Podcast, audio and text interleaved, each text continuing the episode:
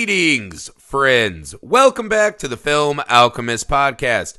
I'm your host, Josh Griffey, joined as always by my silent and masked assassin of a co host.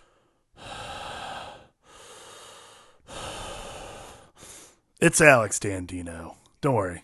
No one's scary here. Chill City. No, For our, our younger audience, they won't remember the days when you actually used to just be able to dial landlines and do that, and they had no idea who was fucking calling, and it was the funniest thing ever. oh my god. Yeah, but for you young horror fans, you'll never know that fucking joy. That was one of our things. Granted, we had to watch things on VHS and travel all over the state to find them. True. But not today, man. Horror uh, is back in a big bad way. This is a special now playing. Uh, Alex and I drove our asses out to the movie theater to see the new hotness. Tonight, uh, in honor of October and All Hallows Eve, we are talking the brand new Halloween. For some reason, not called Halloween 2, which I thought would be a nice touch. Halloween remix, something. Reloaded. Or they should have done Michael Scott. Halloween, here I go again. oh, that was the But one, no, man. this is just Halloween, which has been confusing me and annoying me, but neither here nor there. So this is a brand new Halloween film. Uh, this is an interesting take on a remake, essentially, because while it's a remake and a reboot for the series, it is acting as if the first film happens and then this is the long awaited sequel, right? So we're throwing away the Curse of the Thorns. yeah. We're throwing away Rob Zombie. We're throwing away H2O. No season Michael of the Myers Witch. never gets kicked by Busta Rhymes. We're throwing all that shit out. And uh, so it's it's an interesting take on the reboot to do the reboot as a sequel. yeah. I, Uh, we're directed by David Gordon Green. Uh, the weirdest part of this movie is that Danny McBride co-wrote it. He of uh, Kenny Powers fame, very Yeah. funny guy. Rough House took They got one. Jamie Lee Curtis back. They got Nick Castle back as the Shape uh, slash Michael Myers. Um, and they even got John Carpenter uh, his kind of blessing, and he did some new music for it, which is super fucking awesome. yeah.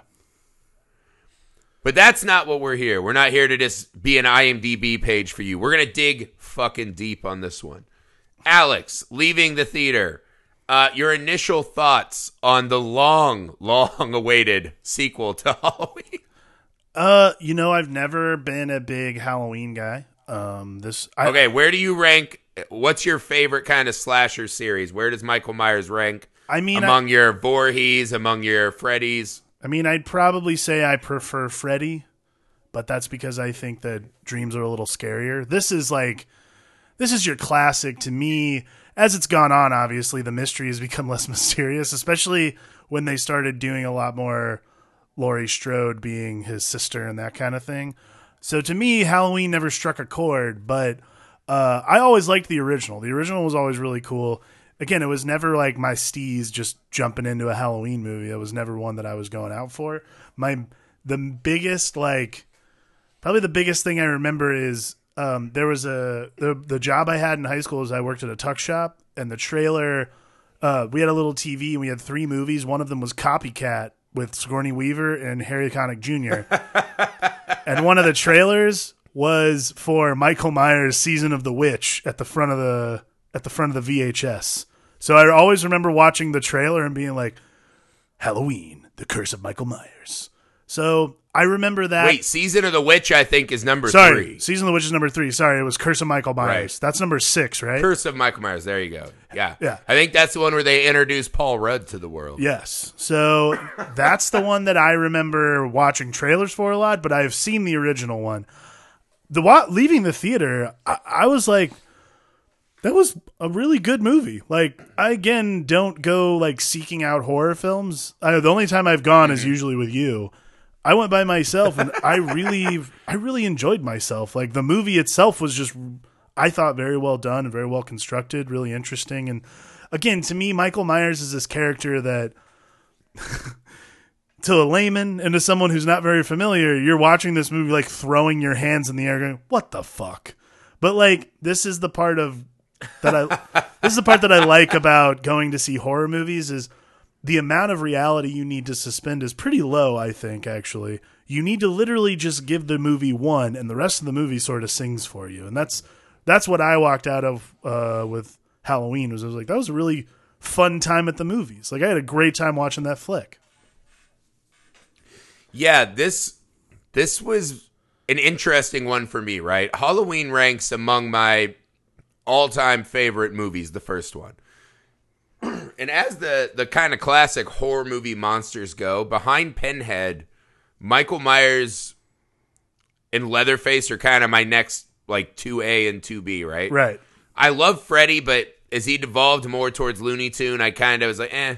And Jason Voorhees to me was just a less interesting Michael Myers, right? Sure, sure. Even though he kind of had better kills a lot, and, and a lot of the Friday the 13th movies are much better to me than the Halloween movies. Right. But I always liked Halloween better. I don't know why. I liked the Curse of the Thorn stuff. I always kind of wanted to do more of that. Like who were the men in the black suit and the cult and all that. Oh yeah. Uh, I think the family bloodline thing was interesting enough. sure. I love Halloween three even, and it has nothing to do with the series, right? I've just, Right. I've just always dug these movies and these characters. I even love the Rob Zombie movies, Oh yeah. which I know is is sacrilege, but we're gonna talk about Rob Zombie down the road. sure we will. Um, the interesting thing to me is how much fucking hype this movie had coming in. Um, to me, I, I don't know. I kind of had as I left. I really liked it, and the more I've thought on it, I've enjoyed it more and more because it, it's it's one of those. To me, they just they had no missteps per se. right. But I also don't feel like they went out of their way to kind of add anything to the movies, right? The big exception, I loved what they were doing with Jamie Lee Curtis's character. Yeah. Uh, the worst review of the movie I read said that not only is this movie not good, but that it is an inferior Halloween H2O. Because they've already done this. She lived with post traumatic stress and had like security systems. Uh, that, whoever wrote that, I mean, we should walk them Cersei Lannister style through the internet. shame! Shame! Yeah. I, I get your point there. Very clever fucking hipster, I think, on IndieWire. Uh, but that's just the dumb. No one can watch this movie and say it's inferior to H2O. I also think it's the I wrong. think his point is that on a bigger level, this movie it, it, it reminds me of a cover song, right? Like it's the way Weezer covers Africa. uh, Yeah. Africa by Toto, where it's it's so similar that while you kind of get the hints of Weezer, you wish they could have done a little Yeah. more. I mean, And that that to me is my biggest gripe, and I, I think that's a small nitpick. I mean, But that was my initial gut reaction. Yeah, I mean it's essentially a retelling of the first movie. I I think that it's it's really unfair to equate this movie anywhere near what H2O is because also especially in terms of the characterization of Laurie Strode, like Laurie Strode's PTSD in both movies exhibit in very different ways. Like in this one, she's given a lot more she's given a lot more ground to have actual post traumatic stress issues. Right. Like in the first Yeah. one, first off, in H2O, for instance, and this is like the longest I want to spend talking about Halloween H2O 20 years later. It's named H2O. And I was like, water? What, Yeah. what, what the fuck is happening? like that's some that's some marketing executive who literally is like calling someone at nine o'clock at night going, Hey, did you know it's 20 years after? And the movie is an H movie? H2O? yeah, well, we had we had a lot of bands with numbers in the name. He was probably just really into Sum 41 and whatever. And Yeah. It just ran amok. Halloween was in trouble at that point. Probably- big, big trouble. But so, but here's the difference. Like, they don't give uh teaching jobs or especially like headmaster jobs to fucking uh people with massive PTSD from like a murder that happened to them 20 years earlier. Right. Like that's not how that works. What I love about this movie is it puts Laurie Strode in the driver's seat of the fact that the way she's coping with it is by literally fortifying her life. Everything about her life. I I love Right. that. Well, that's what I mean, though, right? Because when you're a rich, successful headmaster, and this is that, I mean, that might not be true to, I mean, that's how we feel. That might not be true, man. A lot of people overcome big traumas and are successful. Not say, not me, saying they can't be successful. the the movie doesn't. They're just kind of like, oh, here she is, the successful headmaster. This will make a nice slaughterhouse, Right. But they never really get very deep into her still reeling from it, right? Right. Obviously, she is, and they do a couple things.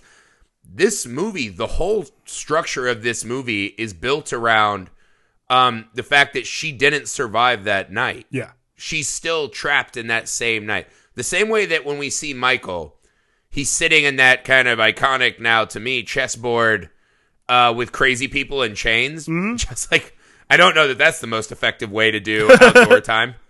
I mean, maybe the dog kennel has perfected it. I don't know what's better. I was like, this can't be right to just have them all out there with chains and shit. Right. Uh, but but that's what she's doing, right? It's it's this kind of stuck, frozen in a moment that keeps replaying, and it's almost as if they're both just on pause until they get to finish it. Yeah. And- I, I think that's and that a good way to put that it. That absence, right? And then when we even meet her with the podcasters, there's just this completely different nature to Laurie Strode that we've never seen. Yeah. So if you take all the other movies out, you know, we're now seeing from uh, straight A, squeaky clean babysitter to just all out killing machine. That's what she's trying to make herself essentially is Right. Michael Myers. She's trying to And- make and that, herself Michael that Myers dichotomy proof. is so fucking fascinating. Yeah, Yeah. exactly right. I I think that that like I was wa- I was sitting in the movie last night thinking about it. I was like, God, like like there's the scene that they cover the um sort of they cover the brush over of like all the other Halloween movies that have come since then, which is like right. I heard your grandma was that guy's daughter. Nah, that, or that guy's sister. Nah, that's just some people made up. That's it. Like that's all we got. Like of course there are little hints dropped here and there, but like that's it. And Right. the thing I love and the thing I was thinking about walking home was, holy shit! Like, imagine if this was the first Halloween movie that we had seen since then. Like, Yeah. imagine if that Yeah, had been the for sure. first Halloween movie you'd seen since then, and the fervor that it like would have like the real like because. To be honest with you, like if you look, I mean, we're talking about Halloween H two O and Busta Rhymes in a Halloween movie, like, like Okay, time out though. I this is no shit. The Halloween with Busta Rhymes is actually one of my favorites. I think that the setup is unique and different. I think the Michael Myers in that movie is actually pretty fucking scary. It has good kills.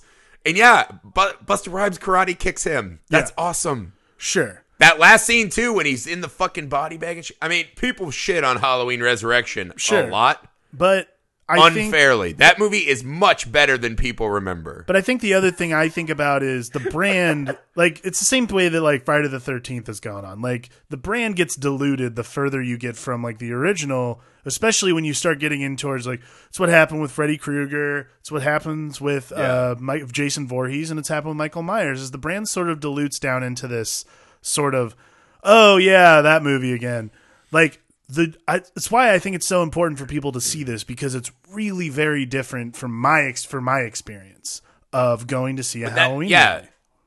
And that's that's exactly right. Because to me, what and that's why I actually like Halloween Resurrection a little bit. Because it's this kind of different version of the same. As the series goes on, it has to find a way to be fresh. right. And I think Michael Myers, or I mean, Freddy probably does the best, right? Because eventually they start getting into Dream Warriors and Right. just they really embrace the craziness of that series. Um, whereas Friday the Thirteenth and in Halloween kind of stagnate a little bit. Yeah. Um, but what I like about this movie, and this isn't as much a criticism, I think it's kind of smart, is they they went the Force Awakens route, where they're essentially going to remake the movie with the exact same structure, right? So all the big notes are there. Uh, we, you know, see the killer at the start. We know a bad thing has happened. There's the bus crash. He's coming back for Halloween. He's going after babysitters. you know, showdown at the end. It has all of the hallmarks of the original Halloween, just kind of shuffled slightly. So they went the same route of we're going to make this as much, you know, the heir apparent to John Carpenter as possible. Right. So while some people might knock it a slight bit for being a bit derivative of the original, I think it's kind of a cool hug. And I think they, I think to me, the furthering of that relationship uh, with Laurie Strode and her daughter and granddaughter, especially, that's Oh. where the movie's made. I thought it Because the was thing they did with Michael in this one is they reduced Michael to me to just, you know, they're like, oh, all he knows is killing. Like he just he gets out and he Right. just goes and he can't stop killing. He just walks and kills and walks and kills. Right. And I'm like, all right, that's fine, but that doesn't make for an exceptionally interesting villain unless you give him that Laurie Strode board. And I thought what they did with her and Judy Greer's character, and especially the Grant, like the relationship with her granddaughter, because her and Judy Greer, like you know, she her kid got taken by the government. Right. Uh, she's had two divorces. We we can tell that's contentious, and her husband, who's this kind of classic dad douche, Okay. hates Laurie Strode. Right. By the way- so that makes perfect sense. But the the love of the granddaughter tells you that at some point there are moments of kind of human left in Laurie Strode. She sees the the remnants right.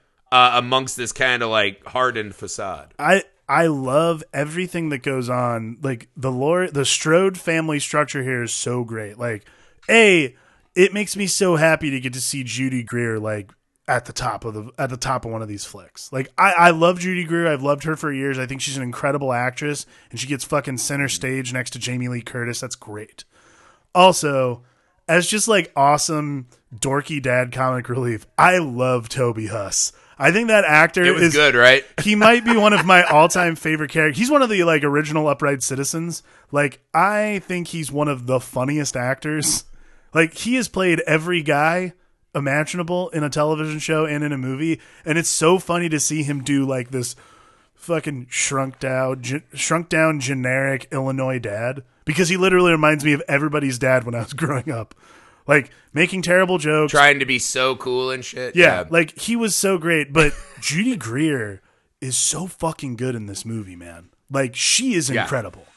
Like But that's that's what I mean though. You need someone like her to help Laurie Strode get where she's going, right? yeah, absolutely. And, and that's the thing to see Jamie Lee Curtis at this stage of her career get to go back to where it starts and really just fucking ring every little bit that was left on the table as Laurie Strode. yeah. I feel like she just got everything out of it. And that and that's the thing. The the performance between the family, it seems minute, but to me that's the knock on the Rob Zombie Halloweens. Cuz I to me there's not a scarier version of Michael Myers than Rob Zombie portrayed. Right. His Michael Myers is by far the most menacing and terrifying to me. Sure. But the knock on his and this is a kind of all Rob Zombie films, right? Like I actually really enjoy Rob Zombie films, but it's hard to get through the first act ti- at times because the the, the intro to the characters, Right. The what? Oh, you're shaming me? How fucking dare you, sir? I'll not take your shame. I'm going to throw on my Ozzfest 98 shirt and fucking shame you. Where were you, man, when Dragula happened? No, I'm just kidding. But Living dead girl. but that's what I mean. I love the way he presents movies. I like the style of his flicks. I like the visceral fucking tear, right? Yeah. Like his characters are fucking scary as hell. But it's hard to get through the first act when he has to introduce you to normal people right. because it's this fucking vulgar kind of exploitation version of people that I think most of us don't relate to. Well, So yeah. if you go back to Rob Zombie's first act of Halloween, the way people talk, like that breakfast scene, is so fucking annoying and horrible to sit through.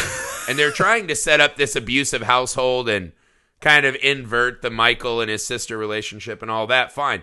I don't want to sit there with those characters, and then I do not feel sympathy for them as they start to get slaughtered. Right. I, I think that I think that's the flaw in the Rob Zombie. That's the that's the flaw in the Rob Zombie plan. Rob Zombie plan is Rob Zombie does one thing really well, and he makes really fucked up movies about fucked up people, like House of a Thousand Corpses, Devil's Rejects, Lords of Salem. Like that's what he does really well. So what you can't do is give him Halloween. And look, I'm sure that it's you know, and I, I've seen parts of it.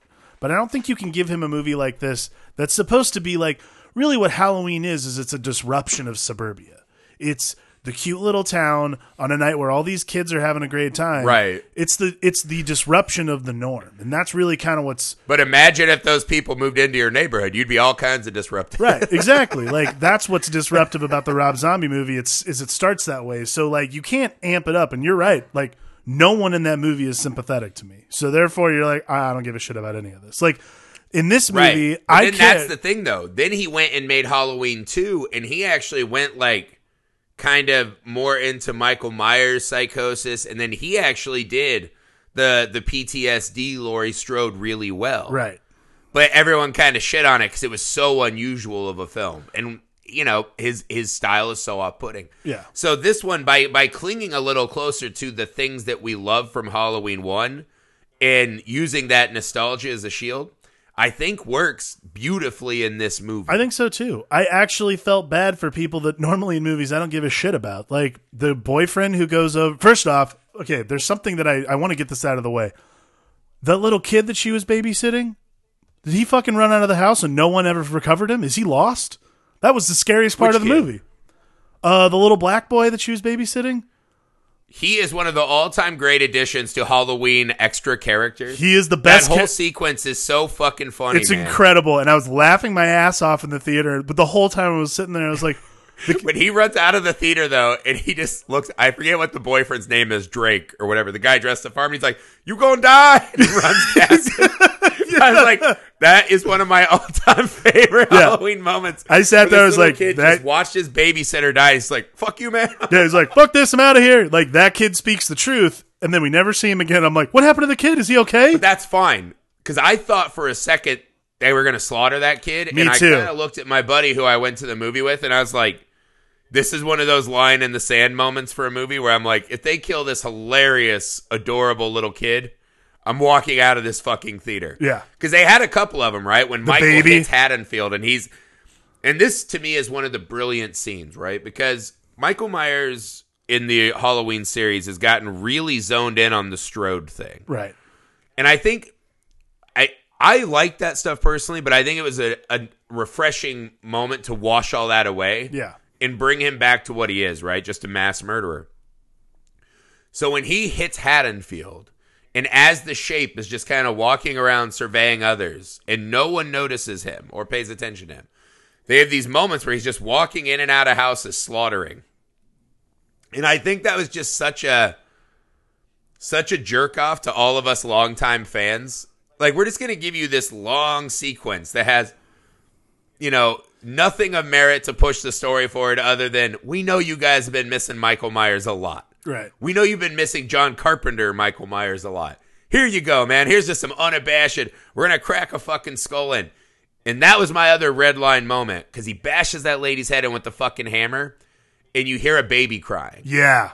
And as he walks into the baby's room, I'm like, if he fucking bashes a baby with a hammer, I'm sorry, I'm a dad now. This is another red line. I mean, this is the thing the movie did, though, right? It also had an insanely annoying Act One of uh, character introductions with all the millennial kids. yeah. Every high school kid they showed, I'm like, they can all fucking be slaughtered. I don't care at all. But I was like, not the fucking little kids, not the baby. No, not the little kid who's getting babysat and not the little baby. But, like, yeah, I was like, you know what? Especially that boyfriend of hers was like, kill that kid for sure. That's okay. That to me is one of the biggest swing and misses in the movie is that he didn't kill fucking uh, cross dressing Bonnie. Yeah, instead he kills the That best friend the who's just trying to get some strange. boyfriend.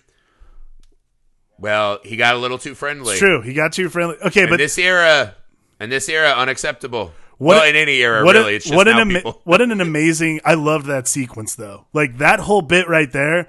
I was sitting there. I'm like, this is a great, this is a great little moment though. Like as far as this is the this is the bit to me that's and it's weird because I was reading a lot of interviews with Which which bit are we talking about? uh the friend who when he gets the friend who comes onto her and she runs away and he like is too drunk. when he when he's stuck in the yard and the movement lights are coming. yeah, on. yeah, yeah. Yes, yes. So- That's what I mean. This movie does Michael Myers Yeah. stalking so fucking well. Right, and he's he's not. I mean, the, like, and this is the thing I'm all like. This is what I was talking about when I say like, there's one thing you got to overlook. Like for me, my biggest overlook for Michael Myers in general is the invincibility factor. Like I'm like, God damn it, you've got to be fucking kidding me. Like this guy gets winged twice, like really close to his femoral artery, and then also gets hit by a car and just walks away. And I'm like, Oh like, yeah. this is almost annoying. Well, imagine being that fucking stealth assassin. Because in this movie, everyone he stabs or kills with a hammer, it's like so precise. yeah. I'm like, imagine doing that with one eye and no depth perception. That's insane. That's supernatural power for sure.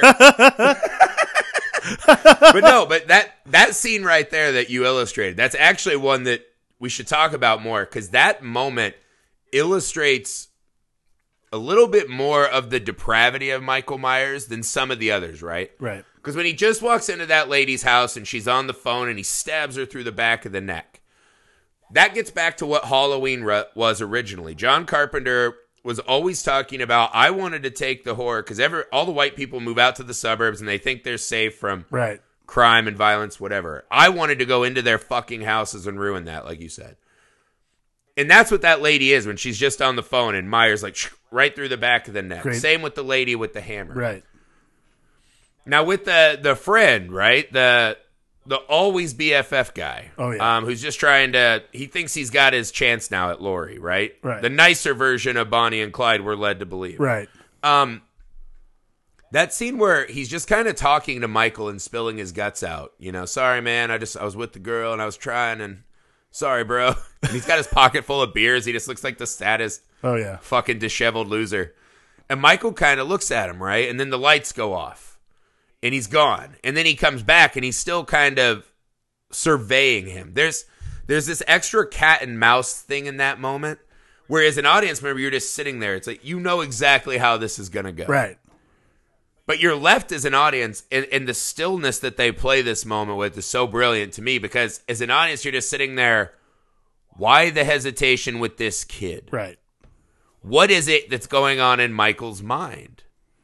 I don't know the answer to that, but it's fucking terrifying. Anytime you're you're doing a movie with a serial killer mass murderer, and the film slows down enough for you to be like, what would be going through your head in this very moment? Right. A- That's a great place to take us, man, because no one fucking knows, and any answer would scare us. I'm sure. Yeah. No, I think that it's I mean it's just a great filmmaking choice to me. Like I love I love that scene because it's paced so well.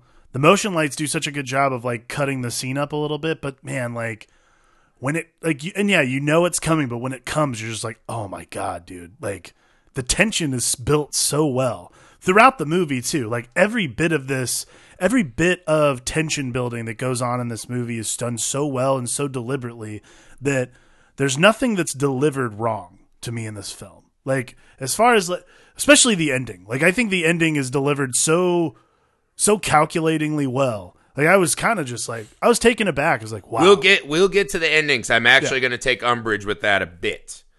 Um, here's an interesting choice the filmmakers made that I wanted to get your take on.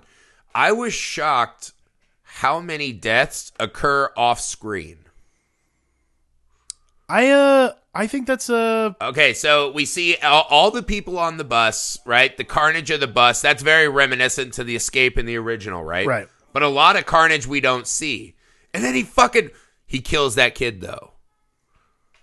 That- he kills that kid because that kid is armed. that was pretty That's not cool. that was pretty That was a fucking brutal moment. Yeah. Like breaking That was one of neck. those I'm like, there's no fucking way. like And he did it. the people that he kills in this movie, like the gas station thing. Also, we haven't mentioned this, but uh, something that I absolutely adore about the way this movie begins is it starts with two asshole podcasters trying to get to the bottom of something. Like, imagine those. Yeah. Like, it's just basically the that it's basically a bunch of people who work for NPR showing up, like, "Hello, I'm a Yeah. am a big fan." You're just like, "Oh, fuck." Well, I mean, as two guys doing a podcast, I think we've seen into the future I where know, right? Where where will you ever go in the future where a story doesn't start with so these podcasters showed up"? That was all I thought the whole time. I was like, "These people so deserve to die." But like, I'd go. I'd be like, fuck it. but they no, okay. So at the gas station though, the right? gas station though the, the be- two mechanics are killed off camera, But it's not- You know, we see the we see the carnage, like the guy's fucking face broken on the jaw, like a bite the curb thing, right, but Uh, the the overweight friend is killed off screen. but there's something they do on screen Uh, okay. that I think is really clever and really smart and something I probably love more than any that more than like anything I saw in this movie is they stop for gas and it's out of focus in the background but you see Michael walk and it, through the frame and like that's something that I absolutely love about this movie is it's not about it's not about the kills. Like that's the thing that I like is this movie Yes. this movie is not here to like you've seen the kills already. It's like David Gordon Green and Danny McBride are standing behind the curtain going like, "Listen, we all know you know what's going to happen. Like there's absolutely nothing we can do here that's going to surprise you as far as murders go. Why don't we why don't we just creep the shit out of you and make this as like tension building as possible?" And then like I mean, good lord, there should be nothing scary about a dude with jack boots walking into a bathroom while a girl's peeing. You're like, obviously this guy is going to kill her. And yet I'm sitting there like in anticipation of her killing, of her getting killed. Like, what's going to happen? Right. Like that's even a shot See, from the fucking trailer, and I'm still like, oh my god. Like, yeah. that's mastery. Well, also man. you're like they're they're British podcasters who have his mask and tried to like taunt him. Right. They're definitely getting they're definitely But, getting uh, murdered.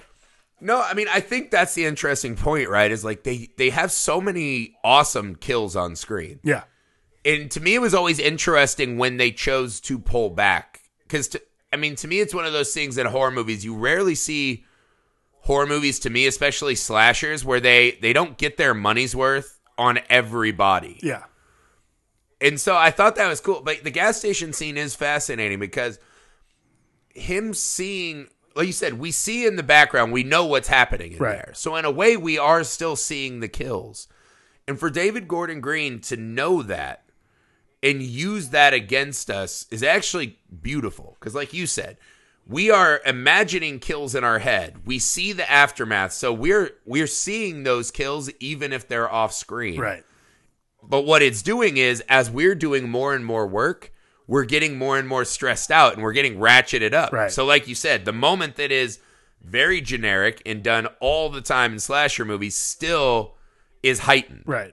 And I think that was something I noticed. I was like, what a cool fucking choice to kind of parse those out. I mean, he Because just again, like you put that right before we go to Haddonfield and we get the the murder spree porn. Yeah, you know and you're like okay we don't need that now. But then you know when he kills the the overweight friend Mm-hmm. and he fucking has the little cemetery post up under his uh, soft little chin area. Oh what an extra nice touch. But see, like, they don't show us that because the punch they're going for is we are put in the shoes of when Laurie hears that scream. Yeah, we are now imagining the death knowing what she's about to see so that that pulling back is actually so fucking awesome they do it again in the end with the police I- um it, it's really a cool it, it's very much like boxing like Yeah. you said right like they use a lot of feints and then they fucking hit you with these massive I blows. love, awesome I love that they're not just showing the kill. They want us to see the end result. Like the kills they choose to show are very specific. Like, of course, we're going to see Toby Huss get killed because he's a dumb dad who went out to like, you know, the thing that I noticed the most in this movie was by the end of this film, every single man gets murdered. Like guys are fucking murdered repeatedly in this film. Only one woman dies in this movie. Two, two or three women die in this movie. Almost all men two die. ladies in their house die for sure Two ladies die in their house. Two ladies die in a house, and then the podcasting lady dies in the bathroom. But like all every so three. every single man dies. It is left up to the Yeah. women at the end of the. It's left up left up to the Strode women at the end of this movie, which I think is fucking brilliant because you basically boil it out. You boil out the police as being completely useless. Like, and I love Will Patton. I think he's an awesome actor, and I love it when he shows up in movies. But I love that. I mean, he dies like such a chump. You're like, eh. They saw that coming a million miles away, man. Like, Okay, now this is actually something I wanted to get to, right? The doctor, uh, what was his name? Sartine? Sartain. Sartain? Sartain. I. This character might be the most effectively utilized in the movie to me of Yeah. all the characters, right? Because he plays out like, oh, here's just a crazy Loomis Jr. right. And everyone who watches Halloween knows, as sacred as the shape is Donald Pleasence as Dr. Loomis. Right. That is just such fucking hallowed ground for horror movie fans. It's one of the great performances. Right. It's insane. And so the movie starts and he's kind of playing as this sucker version of Loomis. And I was like, oh man, he's just the worst. Like I just don't like this guy that much. Right. But what by the time they unveil him, you look back throughout the movie and you're like, oh fuck, like this guy's crazy. So once we learn that the doctor is kind of the evil mastermind behind a lot of this, Yeah. you look back and you're like, he was letting those podcasters fuck with Michael a lot. Yeah.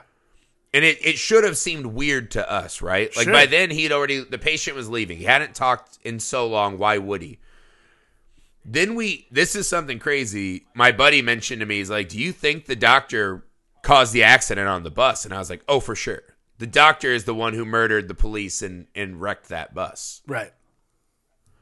And that's a cool thing because at the start you're like, well, clearly Michael Myers broke out and killed everyone, whatever. Yeah. But then you're left to wonder, how did the doctor escape? Why did the doctor Well, I, escape? I really like that he's Because like he wrecked the bus, he killed the cops, and then Michael broke out later. Right. right? He watched him leave and then went back to the bus. Like that makes sense to me. You're like, fuck. But the moment, because he kind of, I mean, he has others, right? He's like fanboying out over Laurie Strode. But the moment where the doctor hits, or Michael gets hit by the car, and of course is perfectly fine. Right. But when that doctor turns and fucking stabs the sheriff in the throat, without hesitation, I will say that is about as shocked as I've been in a movie in a long time. Yeah. Right? We watch a lot of movies, we break them down for our shows. We're both writers. You can usually kind of see the the the shape of the wind as it were. You kind of know where we're going. I truly had no concept that was coming and was totally off guard. And that is something so impressive for Halloween to be able to do at this point.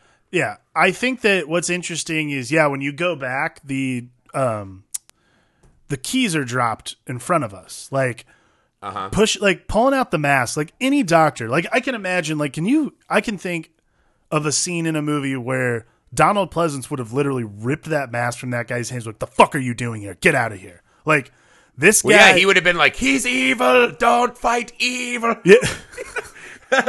Don't incite evil."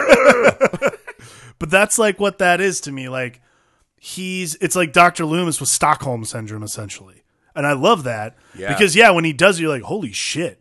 But then like see, and this is the part that I love about not seeing so many kills. Because to me, the real brutality of Michael Myers in this movie is the aftermath of a lot of stuff. Like you see that he's broken someone's neck completely and twists him around. You see that he's literally pul- pulverized a guy's face into the counter so where his teeth fell out. And like that Yeah. fucking skater boy boyfriend gets literally lifted three feet off the air and stabbed into the wall. Like that is the part where I'm like, this is fucking brutal, man. I Right. the surprising thing to me was fucking when he like driver from drive Sart uh, to Sartain's head like blew it up. oh, Like that was I was like such a fucking great death. Because That's not the only kills I want, Sartine man. out. Right, he grabs him out, but Sartine has that great moment where he just goes, "Say anything, Yeah. or say something." Right, one or the other. Same impact. And Michael looks at him and does the classic kind of head tilt when he's looking at his victims or his carnage. yeah. And I wondered for a moment if he was going to say something, right? I was mm. like, are we going to get a Caesar in the Planet of the Apes moment? or he's just going to go, no. Or something like that, right? I was like, oh my God, they're about to let Michael say something. And when he stomps him, you're like, that's so gangster. Yeah. That's so perfect because lesser writers would take that beat to say something. Yeah. And I thought it was just such a fucking. But that's what I mean. And Sartain becomes this really interesting character because you look at him, and, and while, yeah, Pleasence is kind of this like true believer. This he's absolute pure evil. He's not a man. We must destroy him at all costs. He constantly just wants to murder him, very much like Laurie. Right. That's the normal reaction to being around Michael. This doctor is the first one who sees what Michael is and recognizes it as beautiful. It's it's so different and unique and special that he Right. sees that is something that needs to be flourish flourishing and needs to be studied. We can actually learn from this, right? Everyone else is the same. This guy is something unique and wonderful, if not terrifying. Right. Uh, and I think to me, the moment where you see he's lost it, because when he stands up from killing the sheriff, when he's talking about oh the physical exhaustion, like this is what it feels like. Right. Yeah. This is a guy who's who's tr- using this as a learning experiment. That's fucking scary. Oh yeah. And when he puts the fucking mask on, there's Oh, that was it's such an unusual reaction to Michael. It's fucking great, right? I that love moment that. is one of the best. It's But that's what I mean. He he might end up by the end of the movie having been my favorite character. it's a really interesting inversion of because the whole time you know you do see like Loomis is this yeah he is sacred and it's Donald Pleasence but it's also this sort of like guiding lights like almost spirit animal for the movie You're like oh god if only we had Loomis here to like help us out you know this is like this great inversion of that because it's again this movie is a retelling of the first one it just does a lot of it does a couple of things different and that's one of those that it does differently and like to such great effect that it really Yes. it makes the final confrontation so much greater because there's literally nothing standing between them then. I love that. Yeah, it. Oh, I mean, it, it's so great. Now the ending, where where we have to dissect the survivalist aspect. Wait, can I say one thing about the? There's a scene. Yes. Uh, right before the ending, there's a scene where the two police officers are talking about banh mi sandwiches. okay. Yes. and we were, I was watching it in the middle of in the theater. I was thinking, I'm like, you know, Griffey and I probably would have written something like this when we've fledgling written horror. So I'm like, this is stuff like, That's why we don't have big ass movie. Like this is the kind of innocuous That thing. is one of the worst moments in a movie to me. I, and that's what I mean. It's like actual like character building. You really feel like you get to know these guys a step more.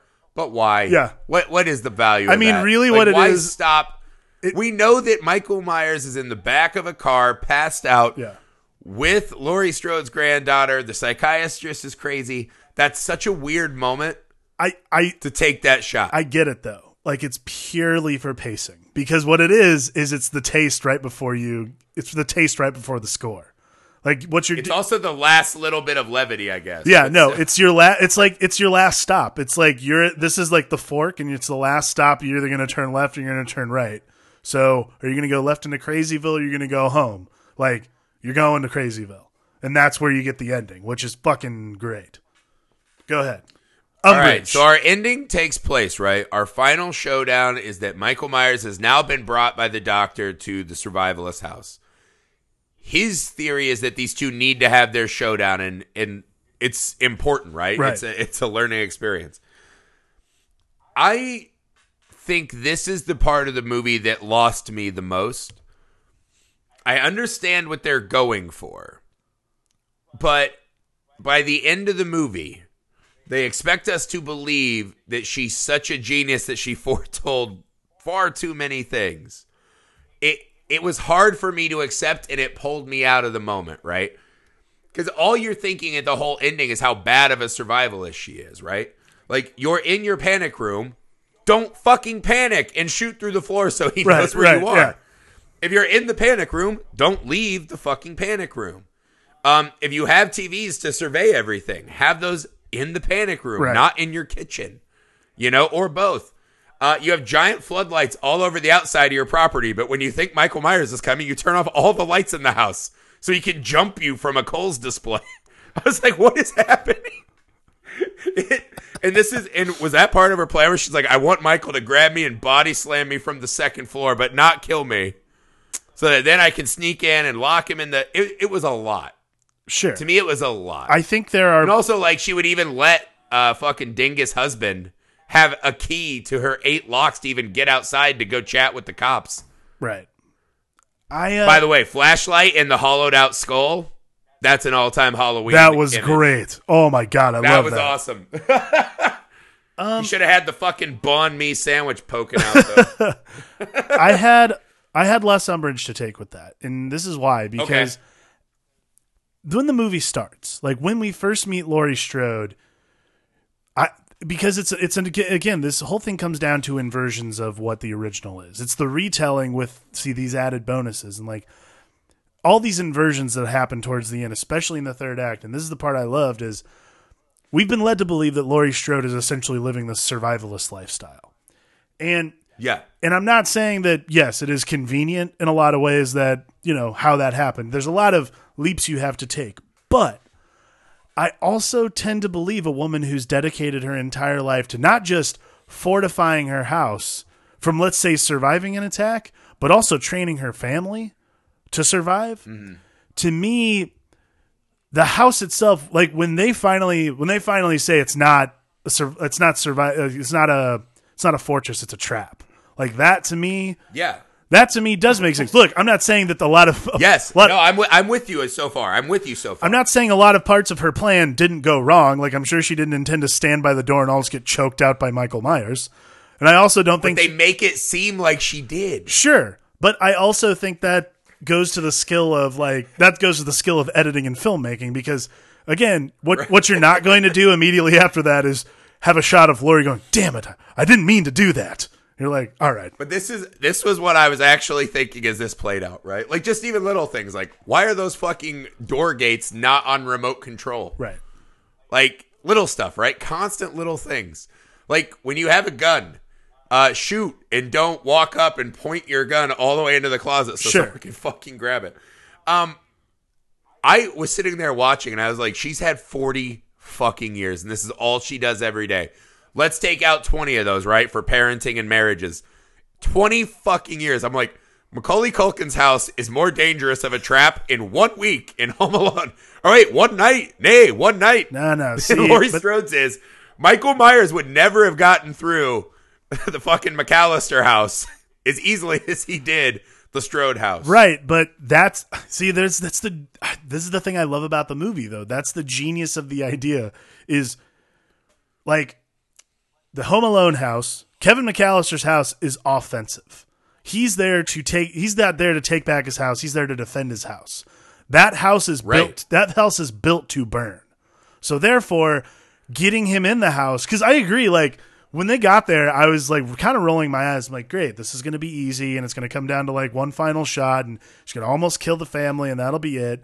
Like I fucking was like, great, this is how it's going to go. And then you get through the whole thing, and again, this is a movie that makes you remember. Like it's a movie that takes you back again because you really think mm-hmm. about it, and of course.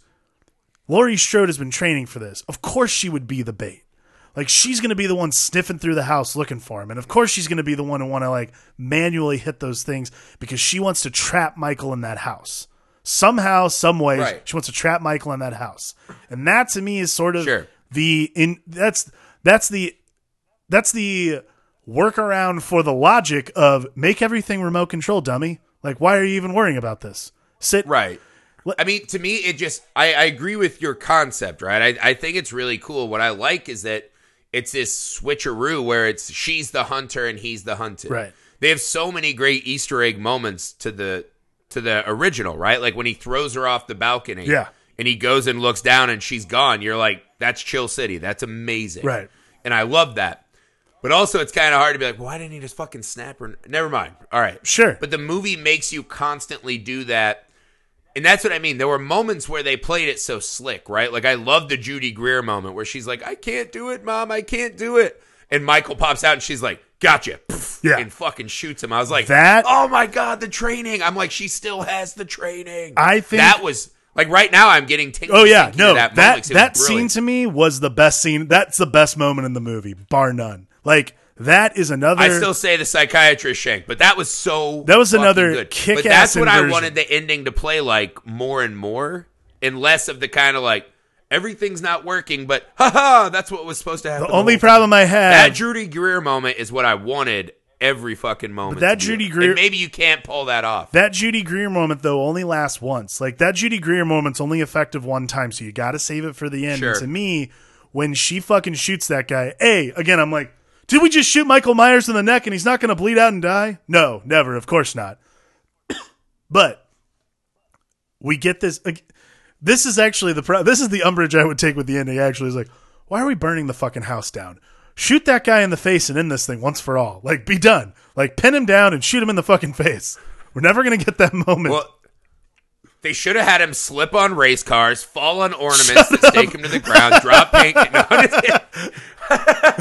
but no, I mean. I I like the theory of all of it. I like the fun of it. It just it was a little clunky to me. sure. But again, you get the Judy Greer moment, you get the balcony moment.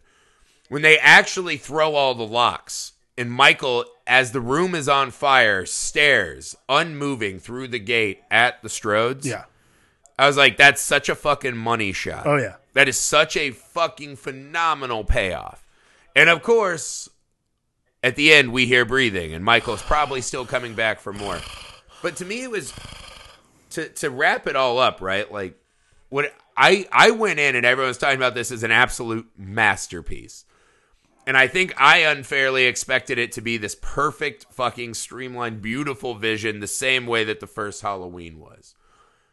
I I found it at times clunky. I, I found the family dialogue and the, the dialogue with the millennials not so good at times. Right. At times when they're at the family dinner and Laurie busts in and fucks it all up, that was brilliant. Yeah. But a lot of it I found very clunky, right? The dialogue wasn't great. Um, I found the ending a little clunky, this and that. But that's to me, there's such small little gripes because what the movie does well is as good as any other moments in Halloween. Yeah. Um, it it it's so fucking good, and if you can get by little tiny issues you may have with it, like I think this is the kind of Halloween movie that the more we watch it and watch it, we're just gonna find more stuff to fall in love with. There's Yeah. so many Easter eggs and all these other things that people have found that I was seeing the whole time. You're just like, wow, this is so. Again, like you say, it's just fun. Like, is it the most scary Halloween movie? No, um, but it was one of the best and easily one of the most fun. Yeah. and Michael was awesome. Yeah. and Laurie Strode was awesome, and you know the new psychiatrist was fucking awesome. So to me, the amount of awesome power you get overwhelms the the small clunky bits to me. Totally. I think if you're looking for a good time at the movies, especially around the horror season, you're going to be hard pressed to find a better time than Halloween. Like that was such a fun ride and such a great movie. And again, it does it does some unexpected things. It does exactly what a movie that's the 11th installment but is actually a direct sequel to the original should be doing. It's you, you I mean I think you're completely on the ball by saying that it's like it's like the same way the Force Awakens is. It's giving mm-hmm. you what you it's giving what you've had before but like a couple different flavors. Right. Was Halloween 2 is the exact same movie but in a hospital. Right. Right? And a lot of them are it's the same movie, but he's hunting a child, whatever. This one is so much a Cliff Notes almost handshake embrace of the first one, but it does find so much fertile ground. It's actually crazy to me how much how many kind of new wrinkles and different avenues they found. Yeah. Uh, yeah, like you said, in the eleventh, whatever the fuck movie, man. And is it as good as Halloween Resurrection? I don't know, but Yeah. But no, I I loved it, man. And I that's the thing. I'm I'm a biased audience because I've loved every Halloween movie. Um, to me, H2O is by far the worst. I like the Rob Zombie movies. Um, you know, I don't know in a rankings where I would put this. Easily top five. I think people would kill me online, like, how fucking dare you? This is easily the behind the original. Maybe, man, but I've I've seen it once. I've seen the others like ten times each. Yeah. The original I've seen so many times I can't even count, but you know, I that's what I mean. This is easily among the conversations uh, for best Halloween movie that's not the original Halloween. Yeah.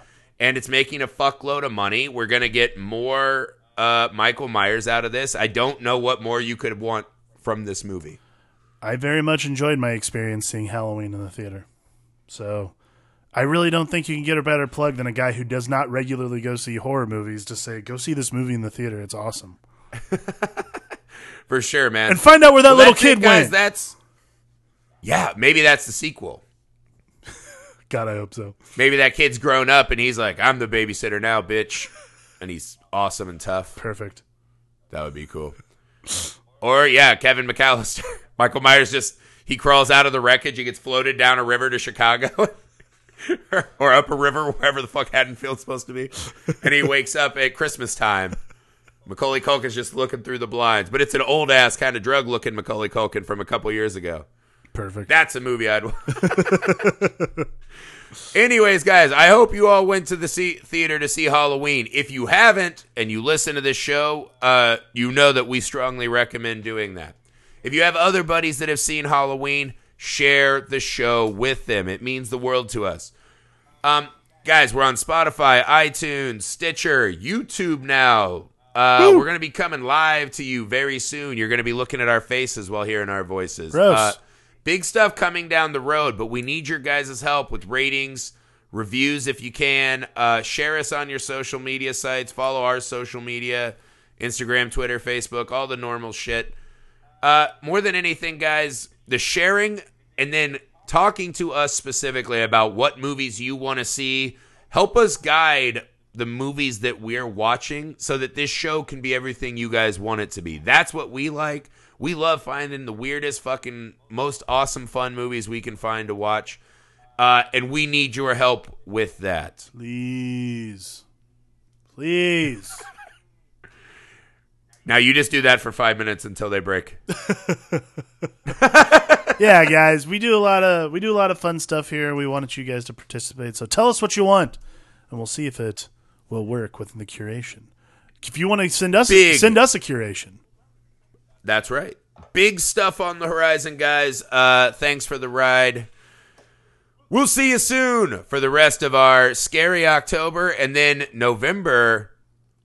The pod goes to the School of Hard Knocks. Really fun movies uh, next month. Very excited to dive into those. Hell yeah. For the Film Alchemist, I'm Josh Griffey. I'm Alex Dandino. Never trust a psychiatrist with a mustache.